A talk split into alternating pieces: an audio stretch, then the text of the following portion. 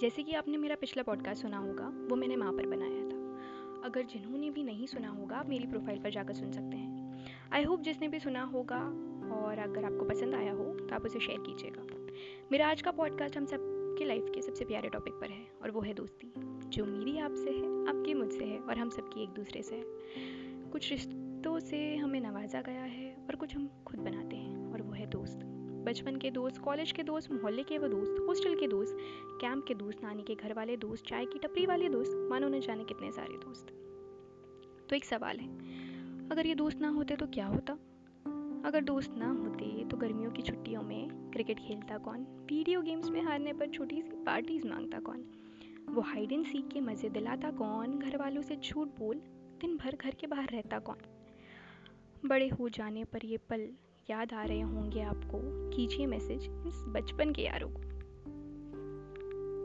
सुबह सुबह college bunk करते हैं, कहता कौन? और पकड़े जाने पर बहानों की लिस्ट में शामिल करता कौन? असाइनमेंट्स कंप्लीट कर दे, मैं ट्रीट दूँगा, और काम होते ही भाग जाता कौन?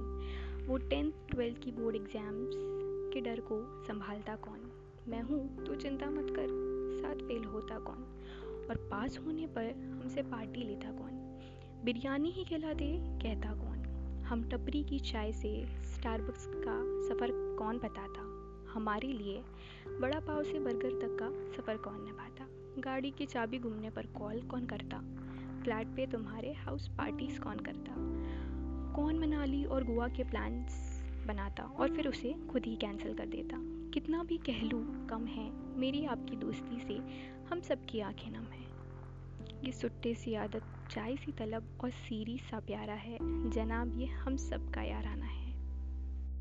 ये था मेरा दोस्ती का पॉडकास्ट दोस्ती जो मेरे बहुत करीब लोगों से है।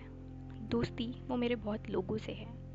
अगर आपको ये पॉडकास्ट पसंद आया हो तो आप अभी आपके सभी दोस्तों के साथ शेयर कर सकते हैं।